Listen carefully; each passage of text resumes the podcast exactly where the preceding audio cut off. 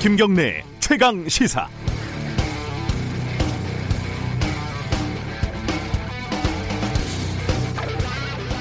(2013년에) 서울시 공무원 간첩 사건이라는 게 터집니다 탈북자 출신 서울시 공무원이 탈북자 관련 정보를 북한에 넘겼다는 거고 그 핵심 증거 중에 하나는 여동생의 진술이었습니다.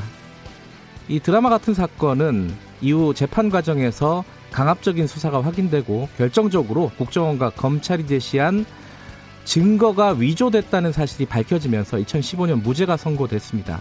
증거를 위조한 국정원 직원도 징역형을 선고를 받았고요. 피해자들은 피눈물을 흘리는 과정이었겠지만 사건은 결과적으로 정의롭게 해결되는 듯 했습니다. 문제는 검찰이었습니다. 어, 국정원 증거가 조작됐다는 많은 의혹 제기에도 불구하고 검찰은 국정원의 증거를 고집했습니다. 당시에 관련 취재를 했던 뉴스타파 PD가 검사들에게 직접 증거 위조 사실을 알려줬지만 이것도 무시를 했죠. 둘 중에 하나였습니다. 검찰이 천하의 바보이거나 아니면 국정원과 공범이거나 검찰 과거사의 진상조사단은 검찰이 사전에 위조 사실을 알고 있었을 가능성이 크다고 결론을 내렸습니다. 하지만 검찰은 최근 이문성, 이시원 당시 담당 검사들에게 증거 불충분으로 불기소 처분을 내렸다고 합니다. 검사들이 국정원에게 속았다는 결론, 그래서 고의성은 없었다는 결론, 그리하여 검찰은 바보라는 결론. 제 식구인 검사들에게 벌을 주는 것보다는 차라리 천하의 바보가 되겠다는 검찰. 국민들이 바보로 보이는 모양입니다. 6월 2일 화요일 김경래의 최강 시사 시작합니다.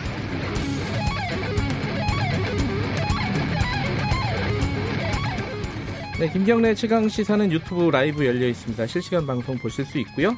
샵 9730으로 문자 보내주시기 바랍니다. 짧은 문자는 50원, 긴 문자는 100원입니다.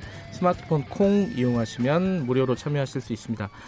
오늘 1부에서는요, 지금 21대 원구성 때문에 국회가 팽팽하게 좀 줄다리기를 하고 있죠. 오늘은 미래통합당 최영도 원내대변인 연결해서 야당 측 입장 좀 들어보겠습니다. 2부에서는요, 어, 제 정부가 하반기 경제정책 방향 발표했죠. 어, 뉴딜, 어, 한국형 뉴딜 뭐 이런 얘기들이 나오고 있는데 정확한 의미가 뭔지 기획재정부 방기선 차관과와 함께 이야기 나눠보겠습니다.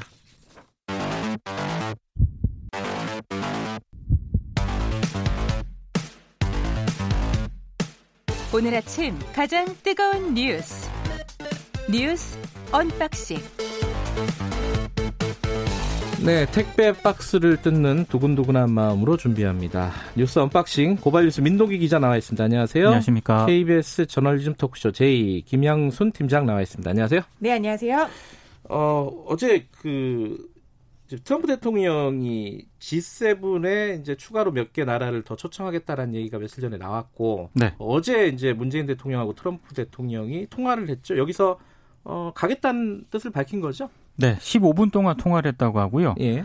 초청에 기꺼이 응하겠다 이런 입장을 밝혔습니다. 네.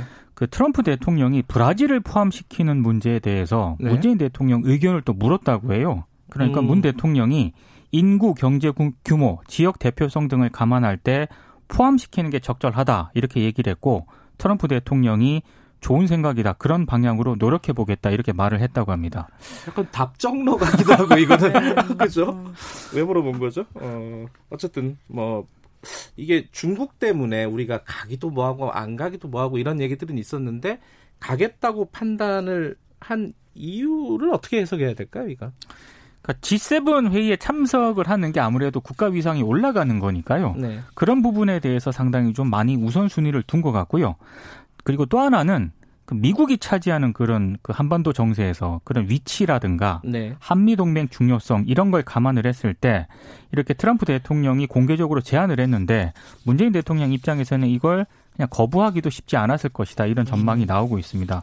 예. 상당히 까다로운 게 될 것 같아요. 왜냐하면 음. 이제 G7이라는 게 서방 선진국들의 모임 플러스 일본인 거잖아요. 네. 미영, 푸, 독 이탈리아, 캐나다 그리고 일본인 건데 이게 원래 트럼프 대통령이 이번 정상회담 G7 정상회담의 의장이란 말이죠. 네. 의장 국가가 되면은 이제 옵서버를 초대를 할 수가 있어요. 아 원래 네, 의장 원래 국가가 네, 의장 국가가 할 수 있는 예. 원래 권한입니다. 그래서 예. 트럼프여서 하는 게 아니라 이번에 의장 국가가 음. 미국이기 때문에 이제 옵저버 국가들을 초대할 수 있는 건데 원래는 이제 6월 11일인가 이제 6월 초에 이게 코로나 상황이 있고 하니까 G7 회의를 화상으로 하자라고 결정이 됐었거든요. 네. 근데 트럼프 대통령이 이거를 6월 말에 어 캠프 데이비드 우리 집 데이비드 음. 별장에서 음, 초청하겠다. 예, 네. 하고 싶다라고 한 거예요. 그랬더니 이제 독일의 메르켈 총리가 코로나 상황에서 우리가 가는 게 적절할까라고 음. 안 가겠다는 뜻을 밝힌 거죠.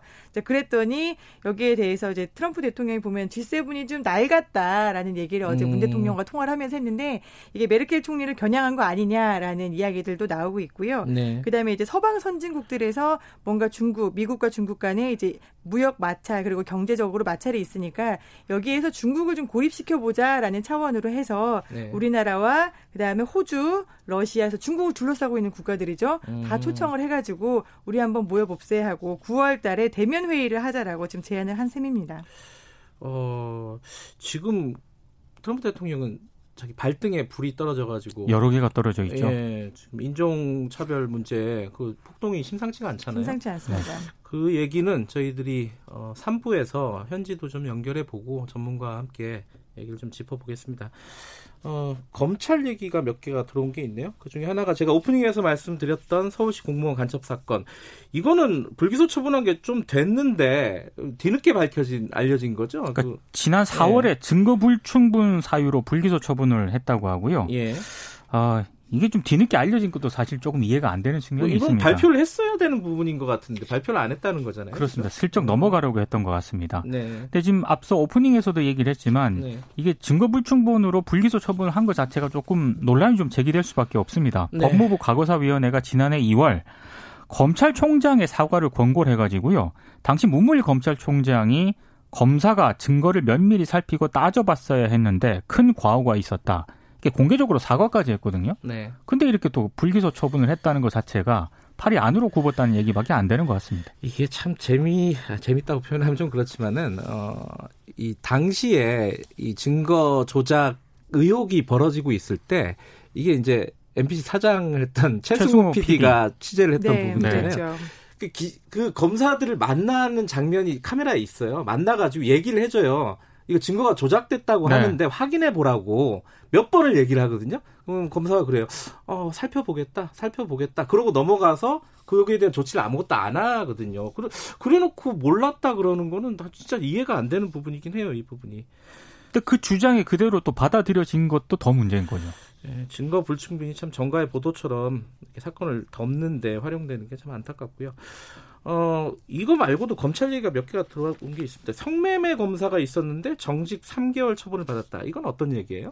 앞서서 얘기했던 거는 우리가 이제 네. 검찰이 업무를 수행함에 있어서 상당히 좀 바보 같은 행동을 했다라는 네. 거고 두 번째는 검찰이 이제 업무가 아니라 개인적인 생활일 수도 있습니다만 네. 개인적인 생활에서 이제 법을 어긴 거죠. 법을 집행하는 기관인데 범죄잖아요. 범죄. 네, 범죄자가 네. 되었던 사건입니다.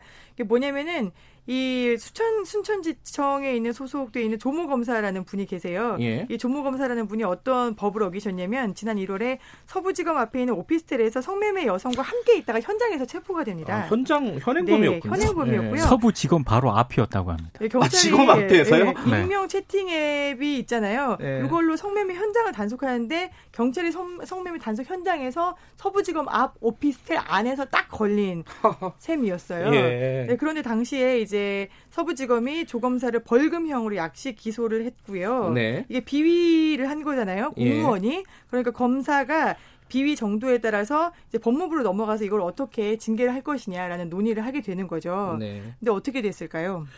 어, 저 기사 봤으니까. 네. 3개월 정직이라고요. 아, 감봉? 3개월 정직, 이 나왔습니다. 정직. 네. 예. 이게 검사 징계가 비위 정도에 따라서 해임, 면직, 정직, 감봉, 견책이 됐거든요. 네. 정직이 이제 딱 가운데 이제 1, 2, 3, 4, 네. 5, 6번 중에 3번을 그냥 찍어가지고 네. 정직을 한 셈인데 이게 과거 사례를 보면은 성매매에 따른 징계를 받은 사람이 어떤 부장판사가 감봉 처분을 받고 이제 사표 내고 나갑니다. 그리고 변호사를 하는 거죠. 네. 변호사를 개업을 해가지고 대형 로펌에서 이제 돈을 많이 받으면서 변호사를 활동을 하시게 되고요. 네. 이 성매매 검사의 정직, 뭐 감봉 이런 징계라는 게 결국에는 변호사를 개업할 수 있기 때문에 아무런 실효성이 없다라는 그쵸. 그런 주장이 나오고 음. 있는 거죠. 근데 저도 이게 어 요번 검사만 이렇게 봐준 건가 그래갖고 찾아보니까 예전에 검 경찰들도 네. 이게 뭐 해임 이나 파면 처분을 내린 게 몇 번 안 되더라고요. 네. 그렇죠. 예, 전체적으로 보면은 뭐 감봉이라든가 네. 뭐 정직이라든가 뭐 이런 쪽으로 많이 징계를 했더라고요. 그러니까 이게 좀 시대를 반영하지 못하는 것 같아요. 이런 그렇죠. 성매매나 이런 부분에 대한 징계 어, 수위는. 네. 어찌됐든 이게 두 사건이 별개의 사건이긴 한데 아까 김양순 기자 말씀대로 어 약간 제 식구 감싸기로 네. 보면 좀 일맥상통하는 그런 측면이 있는 것 같다. 근데 애초에 검, 어, 대검은 이거보다 높은 수위의 징계를 청구를 한 거였죠? 그렇죠. 그렇죠? 네. 애초에. 그랬는데 법무부가 이걸 낮게 징계를 수위를 조절을 해준 건데 그러니까 법무부 판단은 예. 흔히 말하는 다른 징계 사례 있지 않습니까? 예. 비슷한 어떤 범죄를 저질렀던 법조인들에 대한 징계 음. 사례 네. 이런 거를 종합적으로 검토를 한 다음에 네. 비슷하게 징계를 내린 것 같습니다. 그러니까 그만큼 징계 형량이 낮다는 거죠. 하지만 애시당초 이게 우리가 징계를 요청을 한 다음에 예. 첫 번째 뭐 징계위원회를 열고 두 번째 징계위원회를 또 열잖아요. 그러면은 차례차례 감경이 되는 걸 봤단 말이죠. 예. 그래서 애초에 법무부가 면직을 청구를 했던 게 이런 거를 노리고 한 거 아니었을까라는 음. 이야기까지 나오고 있습니다. 예, 다른 소식 좀 알아보죠. 어제 또그 위안부 피해자 관련된 기자회견이 있었습니다. 태평양 전쟁 희생자 유족회라는 곳에서 기자회견을 했는데 이거 어떤 내용이었어요? 좀 잠깐 정리해 볼까요? 어, 내용으로는 이제 네. 상당히 감정적인 내용이었는데 어, 여러 가지 내용이 있었지만 유, 요약을 하자면은 이제 네. 정의연이라는 단체가 네. 어, 할머니들을 위하지 않았다. 네. 할머니들을 뭐 도와주거나 뭐 돈을 주거나 이런 행동을 하지 않았다라는 음. 게 전반적인 내용이었습니다. 네.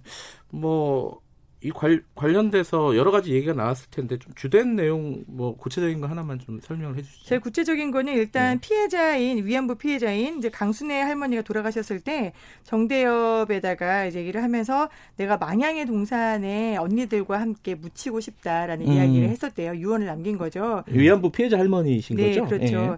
근데 이 유언을 정대협 측에 전했는데 정대협은 할머니 유언을 무시하고 비석 하나 세워주는 비용이 아까워가지고 납골당에다가 묻었다라고 이렇게 주장을 아, 했어요. 예. 이게 굉장히 어떻게 보면은 정대협에서 위안부 할머니들을 위해서 활동을 해왔는데 이 할머니 유언마저도 지키지 않고 이게 아, 돈이 아까워가지고 납골당에다가 묻었다라는 걸로 들리거든요. 네. 이 부분에 대해서 이제 한겨레가 팩트 체크를 해봤습니다. 네. 그랬더니 망향의 동산 관계자가 이게 망향의 동산 규정에 따라서 납골당에 안치된 거다. 위안부 음. 피해자 가운데 연고자가 있는 사람은 묘역에 그리고 연고자가 없는 이들은 납골당에 안치하도록 되어 있는데 이게 어떤 단체가 해달라고 해서 하는 게 아니라 여가부에서 위안부 피해자 할머니의 명단을 주면은 이 규칙에 따라서 유족이 있느냐 없느냐에 따라서 음. 신청이 되고 그리고 이제 안치가 된다는 거죠. 근데 이런 음. 부분에 대해서도 또 민족문제연구소 관계자가 여기 비석 세우는데 한 40만 원밖에 안 든다. 이걸 음. 아끼자고 정대협 측에서 음. 40만 원이 아까워서 이걸 납골당에 안치를 했겠냐. 정말 제발 사실 확인을 좀 하고 얘기를 해라. 이렇게 반박을 했습니다.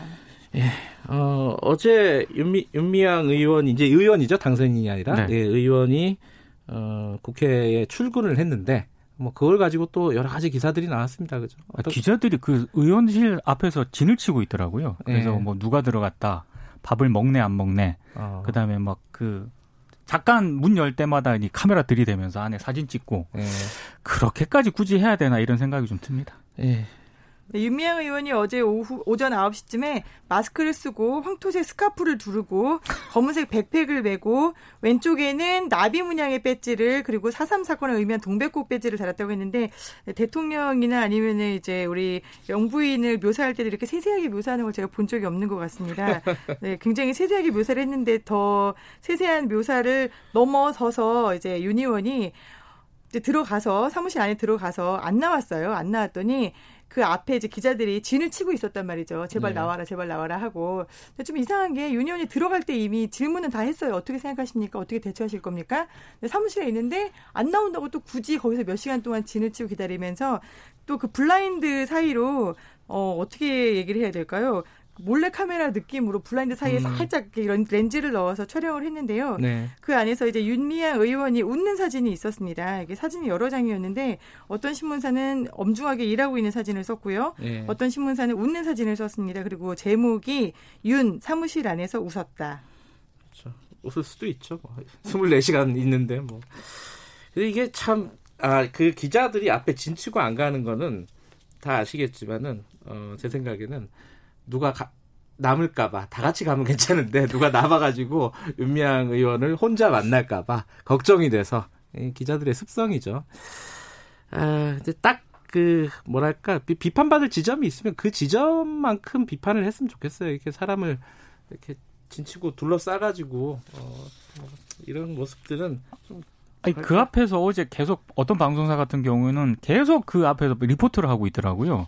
그게 무슨 의미 없는 그런 리포트를 왜 하는 건지. 아, 중계차를 물렸어요, 거기서? 아니, 이제 기자가 그 아, 현장 연결해가지고 예. 계속 얘기를 하던데 예. 아무 의미 없는 리포트를 하고 있더라고요. 알겠습니다. 이거 궁금하실 것 같아갖고 요거 마지막으로 하나만 얘기해 볼까요? 그 KBS 어, 영구동 KBS의 이제 별관 같은 곳이잖아요. 약간 조만한 건물인데 그 영구동의 여자 화장실에서 몰래 카메라가 발견이 됐고 근데 용의자가 자수를 했다. 이 기사가 어제 났었어요. 네. 근데 이게 사실관계가 조금 모호하더라고요. 그러니까 어, KBS 직원이다, 그 용의자가. 네. 이렇게 보도를 한 쪽이 있는데, KBS는 또 아니다, 이러고. 지금 나온 얘기는 어, 어디까지 나온 겁니까? 네, 20대 음. 남성이 경찰에 자수를 했다고 하고요. 네. 어, KBS 직원인 저에게도 사실관계가 좀 불분명한 부분이 있는데 음. 일단 기사만 놓고 보면은 어, 조선일보의 기사에서 KBS 몰카범 경찰은 KBS 직원이라고 했다. 단 그 뒤에 이제 붙어서 단 음. KBS는 전직 현직 직원 모두 아니다라고 강하게 부인을 했다라고 이야기를 하고 음. 있습니다. 어, 이거 좀 지켜봐야 될 것 같아요, 그죠? 어. 그러니까 조선일보 제목이 굉장히 단정적으로 나갔었거든요. 예. KBS 화장실 몰카 범인은 KBS 남자 직원이었다. 원래 제목이 이거였는데 네. KBS가 아니다라는 공식 입장을 낸 그 전후로 해가지고 조선일보가 기사 제목을 좀 바꿉니다. 음. KBS 화장실 몰카 범인 자수 음. 이렇게 교체를 했거든요. 네. 그러니까 정확한 사실은 조금 확인을 좀 더 해봐야 될 것 같습니다. 조선일보가 해석하고 있는 KBS의 직원이 범위가 어느 그러니까 그런 부분도 네. 네. 뭐. 여기서 아르바이트를 하루 했어도 직원으로 볼 수 있느냐 뭐 이런 논란도 있을 수도 있을 것 같고 어찌됐든 KBS는 조선일보에 대해서 오보에 대해서 법적 대응을 하겠다 이렇게 네. 밝히고 있고요. 오늘 여기까지 듣죠. 고맙습니다. 고맙습니다. 고맙습니다. 고발뉴스 민노기 기자 그리고 KBS 김양순 기자였습니다. 김경래 최강 시사 듣고 계신 지금 시각은 7시 37분입니다.